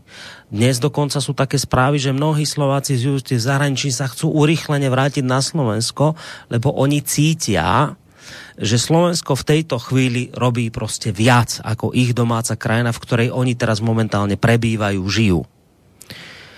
Otázka teraz je, že, ak som to správne pochopil, že či to, čo my robíme, a z ich pohľadu aj z nášho je chválihodné, veď je to pekné, nestihli sme to, čo Číňania, ale stále sme na tom lepšie ako tí Briti a Nemci, ja neviem, kto všetko, Francúzi a tak ďalej.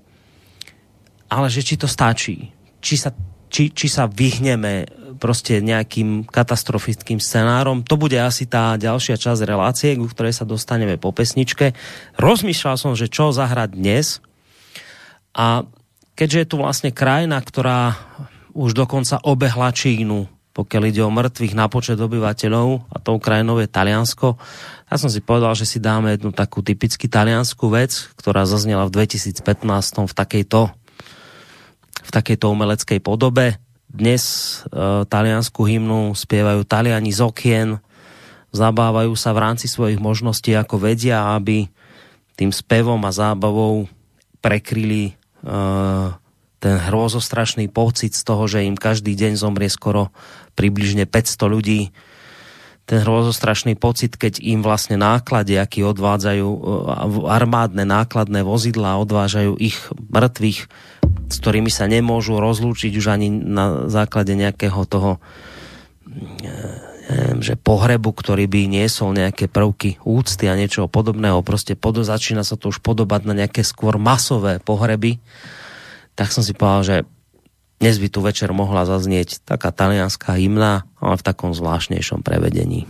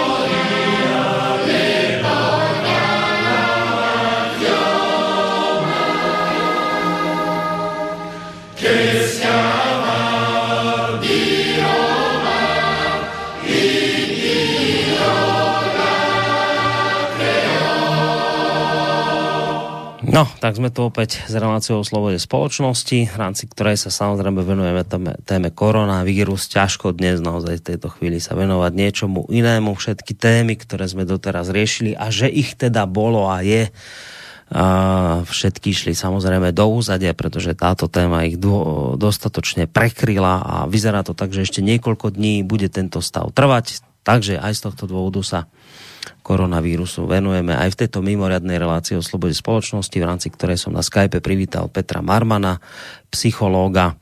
A spomínal som, že ak budete mať nejaké otázky mailovo na studio zavináč slobodný vysielač bodka es ká alebo cez našu internetovú stránku, keď si kliknete na zelené tlačidlo otázka do štúdia, vidím, že nejaký mailik tu máme, tak hádam sa k nemu dostaneme v závere relácie. Aby som teda zbytočne nezdržiaval, lebo toho času už veľa nemáme do... zhruba dvadsiatej hodiny, možno dvadsiatej hodiny, aj niečo, lebo ešte tu nejaký ten čas máme k dispozícii, aj navyše. Aby som teda veľmi nezdržiaval, tak poďme hneď ďalej v debate sa pozrieť bližšie na to Slovensko a, to na, na, a na tie naše opatrenia, ktoré dnes vnímame tak, že zaostávajú za Čínou, áno, to si treba povedať otvorene, a za inými krajinami azijskými zaostávajú. Možno na takú obranu nás samotných treba povedať, že my nemáme tú skúsenosť s vírusmi typu SARS a neviem akými, ktoré oni mali a možno aj preto boli lepšie pripravení ako my. Ale v rámci tých možností, ktoré sme mali, žiada sa povedať, že sme lepšie zareagovali, rýchlejšie ako tie iné západné krajiny. A teraz otázka je, že Čína vlastne toto akoby to, to, to rýchlejšie zareagovanie, ten väčší dôraz na ľudí ako na ekonomiku, tak sa to aspoň prezentuje. Čína to teraz nejakým spôsobom má tendenciu zachrániť pred nejakým hrozostrašným scenárom, ktorý vidíme, že sa odohráva pár tisíc kilometrov na západ od nás, alebo pár stoviek kilometrov na západ od nás. Tak ako to je, pán Marman? No, to je vlastne otázka, že či existuje niečo ako taká jemná hra s ohňom. Že či sa dá vôbec tá či sa dá epidémia kontrolovať. Ja na to neodpoviem jednoznačne, ale myslím si, že tá odpoveď tkvie v tej skúsenosti tých azijských krajín, že sa asi podľa mňa nedá. Rozhodne je to hra s ohňom, aj keď máme tie opatrenia citeľné, ale tak pozrieme sa na dáta, že v pondelok teda premiér Pellegrini povedal, že teda počet nakazených bude hlboko pod štyridsať percent. Čo ja som zostal taký zhrozený hlboko po štyridsať percent, keď je tretina, tak to je, to je horibilné číslo stále. Um, lebo od toho sa potom odvíja počet mŕtvych. Viete, máte, um, máte oficiálne údaje, ktoré som citoval v tej minulej relácii z Virologického ústavu Biomedicínskeho centra Slovenskej akadémie vied, kde tá úmrtnosť je na úrovni dve celé tri percentá. Svetová zdravotnícka organizácia zo začiatku marca má tri celé osem percentá. Keď si predátate tú Čínu, tak tam má štyri percentá. Takže to, keď si potom predátate, že každý milión je, keď si zoberiem tieto, že es á ú a vé há ó, tak z každého milióna to máte, že podľa es á ú dvadsaťtri tisíc mŕtvych, a podľa vé há ó dokonca tridsaťštyri tisíc mŕtvych, čo je teda veľkosť väčšieho okresného mesta. A to, viete, treba si to povedať konkrétne. Nakoniec je dôležitá tá úmrtnosť, že nakoniec sa treba pýtať, koľko tých ľudí teda plánujeme, že zomrie. A potom, ako v útorok bola teda tlačovka toho riaditeľa Inštitútu zdravotnej politiky pre médiá, včera ju štúdiu aj konečne zverejnili. Ja popíšem trošku tie, tie čreva toho, že ako to oni rátali. Pozrel som sa do tej štúdie. Oni robia teda simuláciu toho prenosu víru na základe teda migračných tokov medzi všetkými slovenskými obcami. A to podľa modelu na základe článku z časopisu Nature, čiže podľa dostupnej vedeckej literatúry prominentnej. Rozparcelujú si Slovensko na poličko a veľkosti dvestopäťdesiat krát dvestopäťdesiat metrov, kde sa to potom simuluje, urobí sa aj iterácii. V podstate dôležité sú dva hlavné parametre, pohyb obyvateľov, ako sa hýbu tí ľudia, a dôležité je, že ako sa ten vírus šíri, že koľko jedna osoba nakazí ďalších. A tam, tam išli podľa teda vedeckej literatúry, môžu si modelovať teda tú, tú tzv. Mobilitu, že ako sa tí ľudia pohybujú. Zatiaľ tam majú dáta teda z údajov finančnej správy, ak sa nemýlim, ale plánujú tam dať teda operátorov podľa, podľa mobilov a ten model sa potom spresní, tak uvidíme, čo tam bude. Zatiaľ teda v tom prvom výsledku modelovali teda tri scenáre, kde bola v prvom scenári vysoká mobilita bez obmedzení, teda to je to, že nič sa neurobí v podstate. Druhý scenár bola stredná mobilita, kde sa to zredukuje na štyridsať percent. Ak sa nemýlim, teraz operátori, ak nepamätáte si, aké to číslo hlásili, že nakoľko sa to zredukovalo. No a teraz ako po tých opatreniach, ktoré sa prijali posledne, tak by to malo, tak mali tretí scenár dvadsať percentný pohyb iba. Čiže v podstate si to predstavte tak, že zo všetkých tých štandardne, štandardného pohybu už robíte len dvadsať percent. Chcú to teda spresniť. Rátali, čo sa týka šírenia vírusu s tzv. Reprodukčným číslom štyri, čo je podľa tej sávky toho virologického ústavu, tá hodnota je od jeden celá štyri, um, tak neviem, jeden niečo, až po tri celá osem. A práve toto Inštitút zdravotnej politiky tam naskladal štyri, že sa to bude šíriť rýchlejšie, než je to, že na hornej hranici. Rátali, má to svoje zase rácio, že rátali s tým, že, že to pôjde, že budú tzv. Super prenášači. Nepríjemné na tomto víruse je to, že sa prenáša už vtedy, keď človek ešte nemá tie príznaky, čiže vy ho nemá, vy neviete, že ho máte a už ste šírič. A sú potom aj takí, čo oni to, práve ten riaditeľ to hovoril, že, že štyridsať percent ľudí v podstate nemá prejavy, a čiže skôr sa uzdravia, tak niečo šíria. Sú potom takí super prenašači, ktorí nevedia, šíria to a šíria, rozšíria to medzi desiatky, stovky, ba až tisíce ľudí. Napríklad Korejčania s tým mali problém.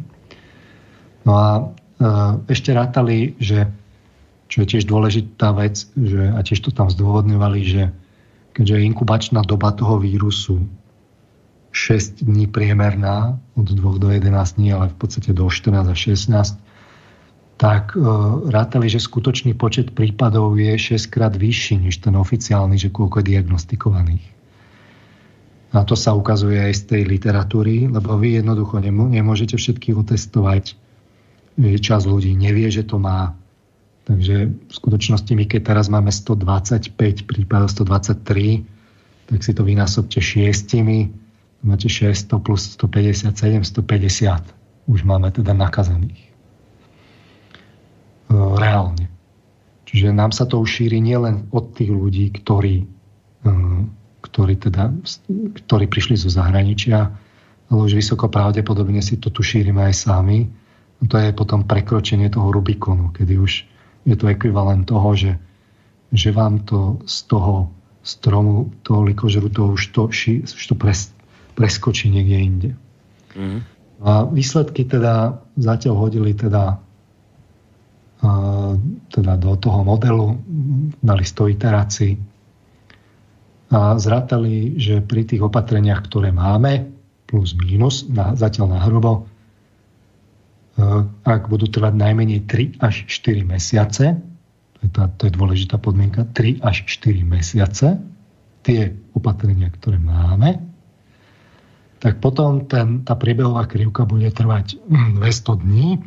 A ten známy údaj, že to bude teda vrcholiť v polovici júna. Čiže teraz máme polovicu marca, o tri mesiace vrchol a trvanie celkovo dvesto dní. No a tá hra s ohňom, ako som hovoril, je v tom, že vte, vypočítali, že vtedy, pri tomto aktuálnom scenári, tie ostatné si nemusíme hovoriť, v polovici júna už bude na chorých na Tých, tých nakazených päťstotridsaťsedem tisíc ľudí. Z čoho keď zrátate, tak šesťdesiat percent bude mať príznaky, čo hovoríme, to som si už zrátal ja, a síce to tam tiež je, tristodvadsaťdva tisíc, A z toho potom rátali, že z tých tristodvadsaťdva tisíc na tie hospitalizácie pôjde zhruba sedem percent, čiže dvadsaťštyri tisíc a tri celé dva tisíca bude vtedy na iskrách. Čiže v tom najväčšom nápore musí to zdravotníctvo v podstate mať hospitalizovaných jedno veľké okresné mesto a na iskách tritisíc ľudí. No,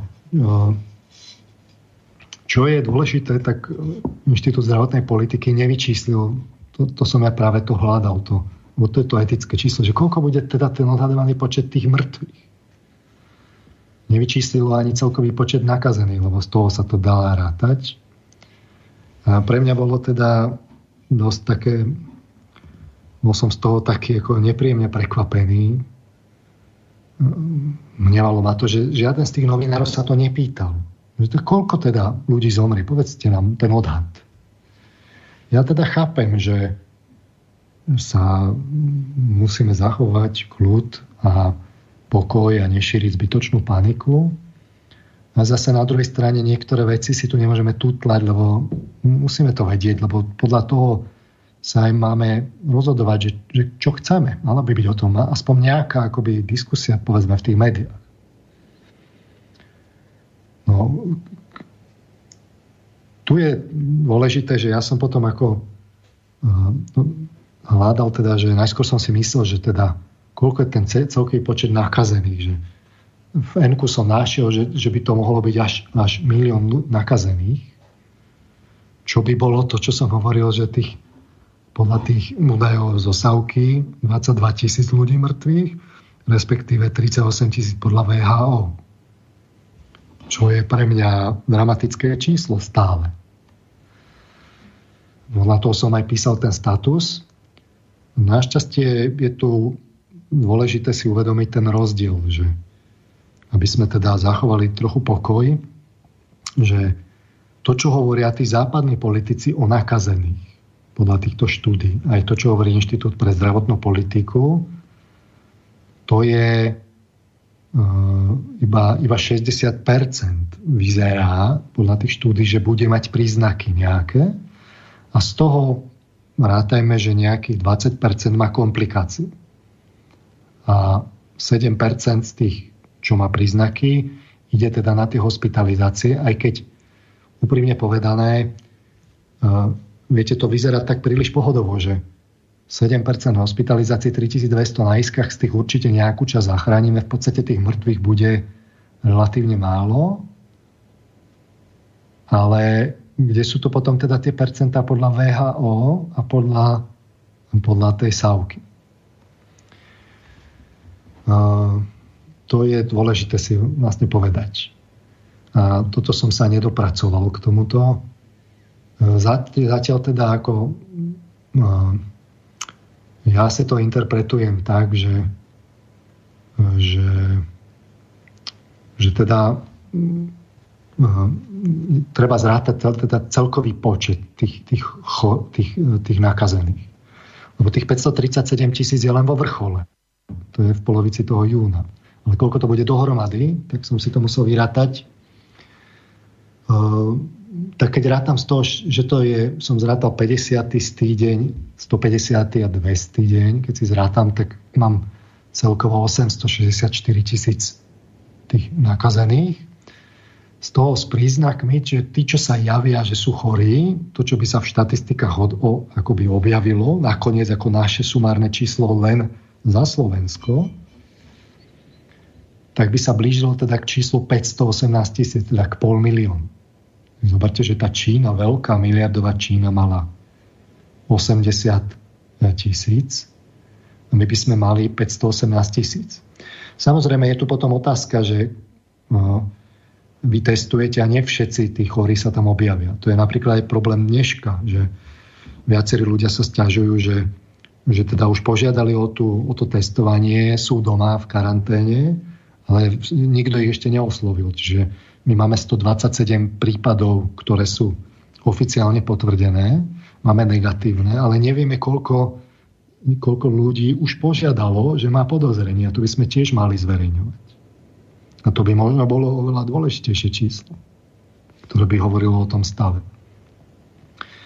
No nič menej, keď, keď bola Čína, v istom momente ona prestávala stíhať testovať. Otázka je, že či my sme schopní za tri mesiace stíhať testovať ľudí tak, že s príznakmi odtestujeme pol milióna ľudí dohromady za pol roka, na dvesto dní, na viac ako pol roka. Tá Čína to potom už robila tak, že mala taký v tých krivkách taký rázový skok a to bolo tak, že ona na to rezignovala a povedala, že všetci, čo majú, čo majú ako zvýšenú teplotu, jednoducho sú, ako som hovoril, chorí alebo, alebo, alebo, alebo tka. No a v takom prípade v takom prípade oni dosiahli teda tie, tú, tie štyri percentá z pol milióna. To je ešte stále oveľa horšie číslo, ako, ako to tu hovorí Inštitút zdravotnej politiky. Čiže pre mňa sú tam otvorené je viacero otázok, aké reálne sú tie, že treba povedať tie úmrtia odhadované. To je jedna dôležitá vec. A koľko je celkový počet nakazených. Aj to teda tých symptomatických a nesymptomatických. To by sa v tej analýze malo ukázať. No, včera to teda zverejnili, dnes sa už... Oni to dali samozrejme aj s tým, že to nie je niečo, čo je ako v tomto momente presné, ale dali to teda na pripomienkovanie odborníkom. Dnes bola... Dnes sa teda k tomu viacero vyjadrilo, vyjadril sa k tomu nájemku matematik Richard, Richard Kolár. Ten to hodnotí asi tak, že citujem, svojim študentom by som povedal, že sme určili aspoň teda približné logaritmy hodnot.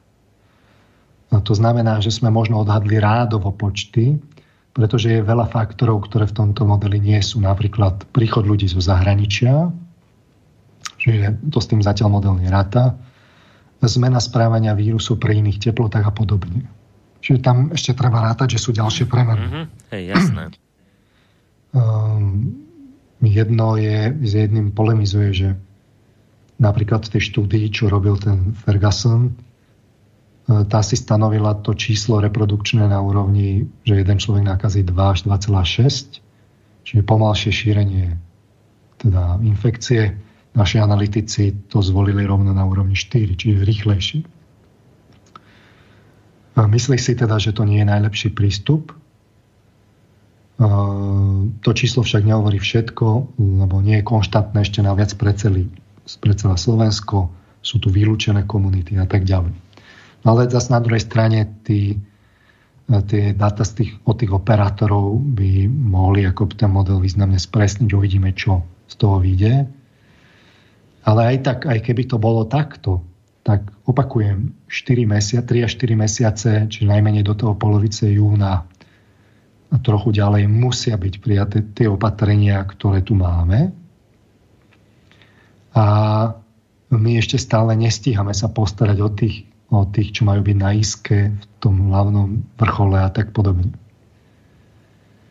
Vyjadril sa k tomu aj profesor Krčméry. Ak sa nemýlim, vy ste mi hovorili, Boris, že máte nejaký vstup. Áno, prípadom. mám. Mám, aj ho pomôžem. Skúšam si teda povedať, tento tiež tak kritizoval? No, on, si... on, on, on teda hovorí v tom zbuku, ak si ho pustíme, že on sa nestotožňuje s tými číslami Inštitútu zdravotnej politiky. Aj z toho dôvodu, že vlastne takéto prepočty vždy robia ľudia ako matematici a ľudia od počítača, ale nie ľudia, ktorí reálne mali skúsenosť s nejakou tou epidémiou alebo pandémiou. Čiže podľa neho tie čísla nekorešpondujú s realitou. Toto hovorí vlastne vo zvuku. A on, on ale predikoval, že kedy to ráta, že to opadne. Hej, hej, a on hovoril o máji. Podľa neho, že v máji to už bude tak, že možno sa dostaneme aj, aj do škôl a, a, a do práce, že podľa neho to vôbec nebude mať takýto hrozný priebeh, ako popisujú títo páni. Samozrejme, musíme aj rešpekt pred profesorom, ktorý má teda tie empirické skúsenosti. Uvidíme. Uvidíme.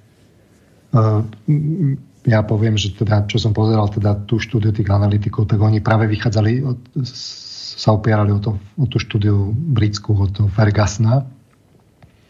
A tam tie, tie skúsenosti z toho terénneho výskumu sú. A, takže, ale v každom prípade treba rátať, že je tu, sú tu otázne, teda premenné, ako je nákazlivosť, pomer tých skrytých a oficiálnych nakazení, či môžeme dostať tú chorobu znova, koľko reálne teda ľudí zomiera pri fungujúcom zdravotnom systéme, pri nefungujúcom, ako je to so zohľadnením toho testovania. Napríklad Korea mala významne vyšší počet prípadov práve preto, že mala oveľa zvýšené testovanie. Korejci dosiahli napríklad úmrtnosť na úrovni jedno percento. Čo ja viem, tak čo mi sused hovoril, ktorý sa v tom vrtal, tak on hovoril, že oni používajú nejaké lieky, ktoré u nás nedostanete, také experimentálne. Áno, áno, áno. Čiže aj tam by mohol byť ten dôvod, že prečo Korejčania to zrazili na jedno percento. V každom prípade, aby sme neboli teda optimistickí, ten Ferguson hovorí, že jedna vec je pri tých opatreniach, ktoré máme zraziť tú akoby dostať pod kontrolu tú epidémiu. Lenže vy keď potom zase um, oni to modelovali, lebo to tak samozrejme zaujímalo, vy keď tu vy keď povolíte zase um, tie opatrenia, tak im to vychádzalo periodicky, že vo veľmi krátkom čase sa uh, vlastne do, príde ďalšia vlna. No, to je dôležité, že ako bude prichádzať tie ďalšie vlny. Mňa zaujímal dôležitá vec. Dôležitá vec. Aj ja sa priznám, ja som to hovoril aj v tej predchádzajúcej relácie, vyčítam si to ja, že som tomu nevenoval pozornosť dostatočnú. Venoval som sa tej politike. Som do toho zažraný. Ja som si pôvodne myslel, že tu bude tak s tými predchádzajúcimi vlnami, že jednoducho zasiahne teplo. No tak som sa pozeral teda na teplo, že ako je to, ak, aká je tu predikcia. Bo to sa ešte nevie, ale tak dá sa dedukovať, že už je veľmi veľa krajín zasiahnutých, tak sú aj také, ktoré majú teplo. Že najskôr ma napadla Austrália, že tá je vyspelá krajina na južnej pologuli, že má aktuálne opačnú sezónu. Pozrel som, typická exponenciálna nárastová krivka. Nakazil sa tam mimochodom Tom Hanks so ženou. Majú aktuálne päťstošesťdesiatšesť prípadov, dvadsaťpäť percentný denný nárast vytrvalý. Čiže tam to prepúka vo veľkom. Ale to si ešte poviete, že, no, že majú jeseň. V podstate tam prichádza, aj keď tá jeseň je teplá, toto je niekde, niekde na úrovni devätnásť stupňov, pätnásť. V horšom prípade. Ale tak som hľadal krajiny teplejšie. Malajzia, tá podľa rozličných článkov vyzerá, že iba v prvých dňoch v januári a vo februári sa to objavovalo teda u Číňanov, tu, ako turistov v Malajzii. Predsa Číňania bohatnú a v Malajzii majú dôležité, sú dôležitý príjem odtiaľ. No a postupne to začalo rásť exponenciálne, hlavne v marci. Tam už to začalo šíriť sa aj medzi domácimi. Hlavne na začiatku marca mali nejaké veľké náboženské stretnutie, odkiaľ sa to začalo šíriť. Momentálne malajsijská vláda vôbec stopuje päťtisíc účastníkov, ktorí by mohli byť potenciálne nosičmi. Už medzičasom vyhlásila zákaz cestovania do Malajzie. Nakazení sú už v každom regióne krajiny. Aktuálna data hovoria päťstošesťdesiatšesť prípadov a typická exponenciálna krivka. A to tam majú teplo. Podobne je to v Katare. Tam to priniesli Irančania. Teraz sa zdá, že sa to šíri už aj medzi Katarčanmi. Ten dnes Katar uzavrie hranice. To tam má okolo tridsať stupňov e, aktuálne dáta. štyristotridsaťdeväť ľudí nakazených a typická exponenciálna krivka. Zdá sa, že to je v Pakistane. Čiže je to aj v teplých krajinách, kde je aktuálne veľmi teplo a šíri sa to. Čiže z tohto pohľadu ja to vidím skepticky, že niečo teplo vyrieši, ale môžeme dúfať. Premenné sú samozrejme veľa, ale uh, môže sa čokoľvek stať, ale zatiaľ to teda vyzerá tak, že keď si to teda uh, zrekapitulujeme, tak predikcie. No tým som sa chcel dostať. Aké sú teda predikcie? Čo ja teda očakávam? Treba to brať samozrejme s rezervou, vzhľadom k tomu, že je tam viacero otvorených tých, tých premenných. V podstate si myslím, že sa čaká na rýchlo testy, lieky a hlavne vakcínu. Kedy tá vakcína príde, tak e, to významným spôsobom až zmení situáciu. podobne lieky. Aj rýchlo testy, ak budú dostupné, budú sa vo veľkom vyrábať, môžu zlepšiť. Je to jedno z opatrení.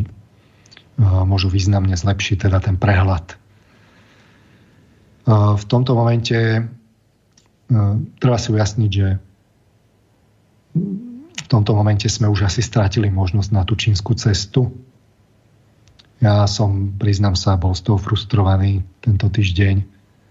Aj preto som tú reláciu sa snažil robiť, aj keď som není v tom doma celkom. Tak zase na druhej strane je to také medziodborové. Aj status som písal kvôli tomu, lebo zrazu, viete, tí novinári, bola, zrazu ako by sa prišlo teda s tým, že tu bude takáto, takýto priebeh, zrazu pol milióna nakazených, zrazu z čistého neba.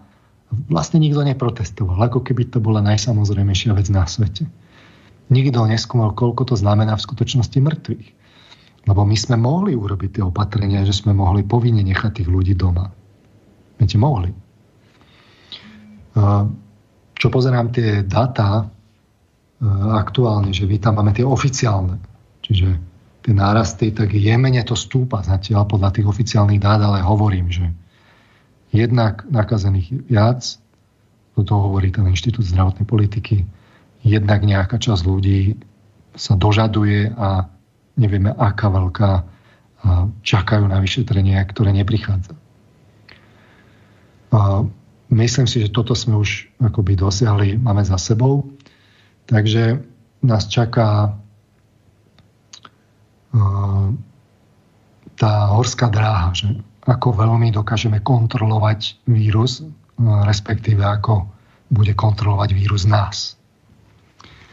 Čiže nástroje, ktoré máme, ktoré rekapituloval aj ten, ten Ferguson, každé vlastne zníži ten nápor, ale zároveň predlží tu tie opatrenia, ktoré sú potrebné, tak sú zatvorenie škôl a univerzít, to trochu, izolácia nakazených s domácou karanténou aj rodinných príslušníkov, zase trochu.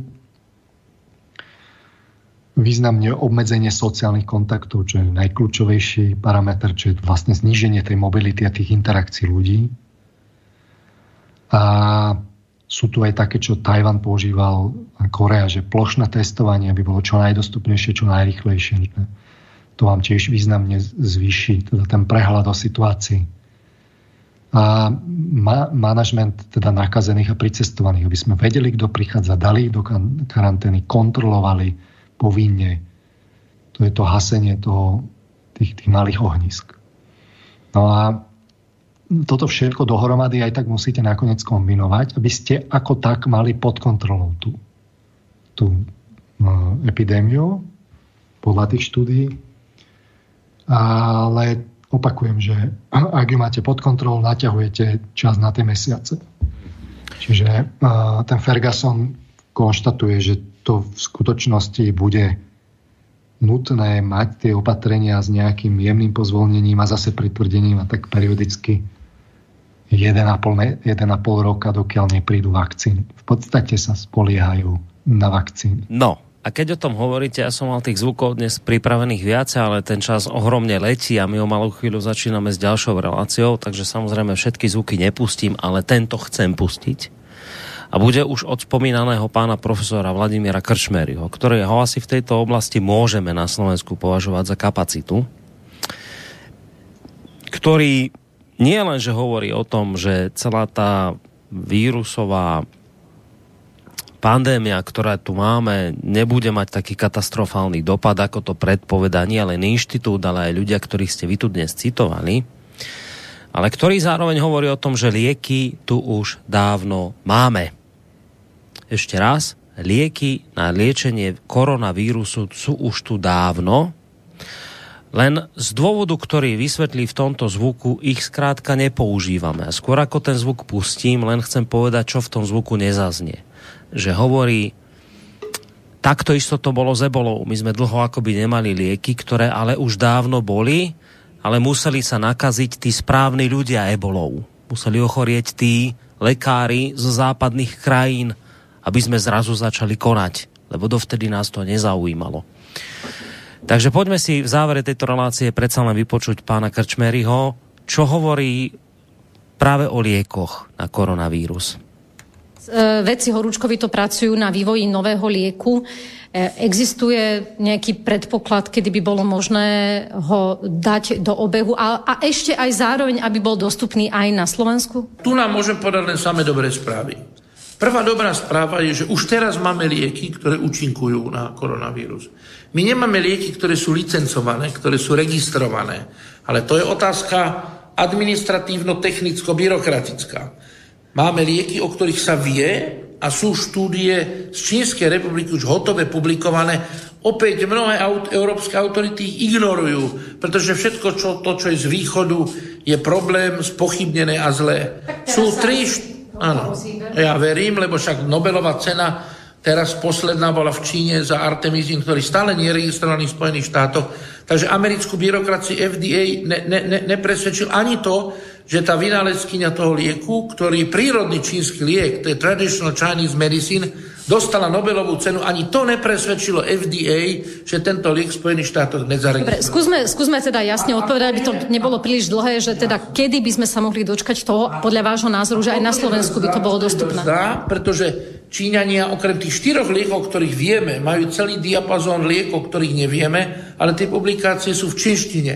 Neviem, či ich niekto je ochotný preložiť. Hej, možno že, možno, že dostaneme aj tie ďalšie, ale tie štyri, ktoré máme, dva z nich sa používajú dvadsať rokov. My ich používame v Kambodži pätnásť rokov, na pracovisku Vysokej školy Svätej Alžbety pätnásť rokov používame alúviu, o ktorých sa vie a je dokázané, že účinkuje aj na koronavírusy. Vie sa to roky. Ďalej používame tridsať rokov v našich projektoch chlorochín. My sme tento liek museli doniesť z Hondurasu. Profesor Bučkov musel doniesť z Hondurasu, pretože sa v Európskej únii v centrálnej poprvé nedal zohnať a po druhé není licencovaný, není registrovaný na túto indikáciu, registrovaný len na maláriu. Takže táto byrokracia a pomalosť není vecou Slovenska.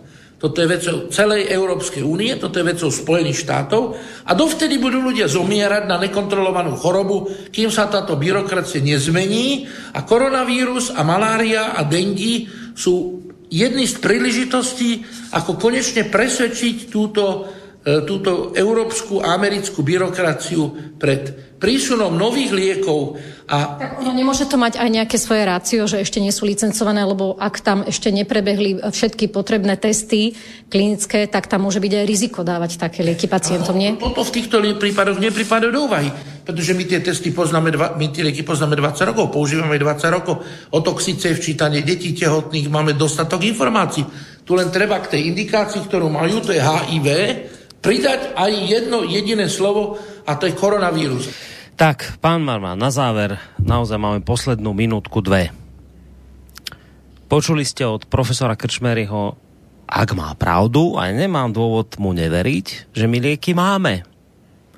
Len, len treba povedať, že ten liek, ktorým liečíme maláriu, zároveň je aj na koronavírus. Len stačí treba urobiť byrokratickú vec. Ja dám teraz kacírskú otázku. Nevyhovuje nám, že nám tu budú zomierať ľudia, aby sme si odľahčili sociálny systém, ktorý tu máme, že nám zo pár dôchodcov pomrie, aby sme už nemuseli proste im platiť dôchodky, hoci vieme o tom, že tento liek máme a keď bude najhoršie, tak ho jednoducho použijeme. Všetky tie veci, ktoré sme tu doteraz uh, rozprávali a počuli od nich, či už od inštitútu alebo od kohokoľvek iného, že to je v skutočnosti o tom, že my dávno už túto vec vieme vyriešiť, ale chvíľu si ešte tu počkáme, nech sa nám to odľahčí, nech e, budeme tu ešte chvíľu počúvať o tom, aké to strašné, ale jednoducho, že ten Johnson a jemu podobní politici vedia, čo robia, lebo jednoducho máme v rukách lieky, ktorými to stopneme, keď bude najhoršie, že jednoducho si len potrebujeme potrebujeme sa zbaviť zo pár ľudí, ktorí nám zaťažujú sociálny systém. Je to hrozná otázka, ale na pozadí toho, čo povedal profesor Krčméry, sa nemôžem toto neopýtať. No ten chlorochín sa práve používal, používa v tej Kórei. Asi ho používali aj India, aj možno Číňania. Čiže viem, že v tej Kórei sa používal A faktom je teda, že tie korejské čísla vybočujú z radu, že tam tá úmrtnosť je na úrovni jedno percento. Mm. Pričíta sa to len tomu, že teda mali oveľa lepšie to testovanie, že väčší počet testov a tým pádom sa zvýšia tie čísla, zníži sa tá úmrtnosť, ale viem, že teda ten liek sa tam používal. Priznám sa, toto nie je otázka na mňa, že či teda áno alebo nie, to nech si vyriešia teda e, tie príslušné vedecké kapacity. E, z nášho pohľadu e, viete, že už teraz premiér hovoril, že, že, že eko, svetová ekonomika je pravdepodobne v recesii. Už teraz e, sa avizujú rozsiahle záchranné program, programy. To naťahovanie tej situácie, kontrola v podstate spôsobí veľmi pravdepodobne veľkú, pro, veľké problémy a spustenie finančnej krízy, kde cestovný ruch, viete, to sa nepozviecha tento rok, stojí automobilový priemysel, kto by teraz kupoval auto, všetky tie služby malé a tak ďalej. Čiže uh, toto všetko hrozí a je pravdepodobné, že to môže spustiť, keď to bude trvať mesiace, že to môže spustiť uh, tú finančnú krízu. Ja som potom veľmi zvedavý, že koho budú zachraňovať, že či zase prídu, že treba zachrániť tých veľkých, lebo teraz bude veľmi veľa malých, ktorých bude treba zachraňovať, že či to ako bolo too, too big to fall, že či bude too many small to fall. No. A uh, v tej analýze, ja ešte podotknem, že te, te, ten test toho vírusu, že, že čo nám vlastne hovorí, že ten, tej analýze sa hovorí, že scenár prísnych opatrení limitujúcich mobilitu v krajine je kvôli vplyvu na bežný život a ekonomiku krajiny nepravdepodobný. A preto je potrebné zabezpečiť aj iné formy opatrení, ktoré budú minimalizovať extrémne negatívne ekonomické efekty spojené s touto situáciou. Čiže vidíte, že to, tam, to presvedčenie tam je. A my si teda myslíme, že aká je tá ekonomika dôležitá, ale niekedy v krajných, v krajných tých scenároch nie je ekonomika dôležitá, niekedy práve sa musí zastaviť a dať prednosť teda tomu ľudskému životu. Tomu, čo, čoho máme plné reči, teda tej ľudskosti, ľudských práv, teda zachrániť tých ľudí. Čo, čo nám tom vadí? Že to zlaté tela naše, tá ekonomika, stále to budeme omielať. Ten vírus nám ukazuje viacero vecí, ja tu nebudem predbiehať, zajtra máte reláciu s Emilom Pálešom, on určite povie mnoho vecí. Ja som chcel len na záver dodať, že nám ukazuje, aký sme ľudia mali teraz. No, že sme mali. My, nám, nám už príliš narastol ten hrebienok, tie litári a tá pýcha, veď ja vám to hovorím roky, že s týmto problém máme, že máme povrchné tie vzťahy, že sa tu... Tá, že domov dôležitý a rodina a hranice, to všetko sa teraz ukazuje, že to je, že ako to naozaj je. A aj medzinárodne. Už to slovo medzinárodný je vlastne zastaralé. Aké medzinárodné? Slovensko je národ, že to je, to je krajina. A bývajú občania, nie Slováci. Spoločnosť sa ukazuje, že keď sme takto otvorení a závislí, že aký sme zraniteľní. Roky vám hovorím, že ten koncept, že máme byť otvorená spoločnosť, je absurdný. Že my musíme, sú prípady, kedy mm. máme vedieť byť aj zatvorení. Hej. Tak toto je konkrétny príklad. Príklad toho, že, že kedy je to zatvorené dobre. A môžem o tom rozprávať, koľko chcem. Toto nás tak poučí ako Hej. veľmi zreteľne.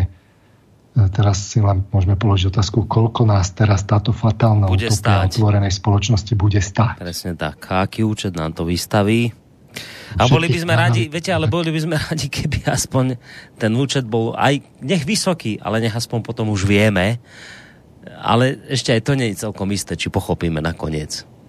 Po no, tomto všetkom. Skrátka, čo sa týka tých rád, ja som ich skonštat rozobral v tej predchádzajúcej relácii. Treba si zachovať odstup. Okrem teda tých fyzických rád, že izolácia, hygiena, dezinfekcia, treba veľa spať, dodržiavať rytmus dňa, lepšie, striedmejšie jesť, trošku sa pohýbať a chytať slnko, mm. D vitamín. No.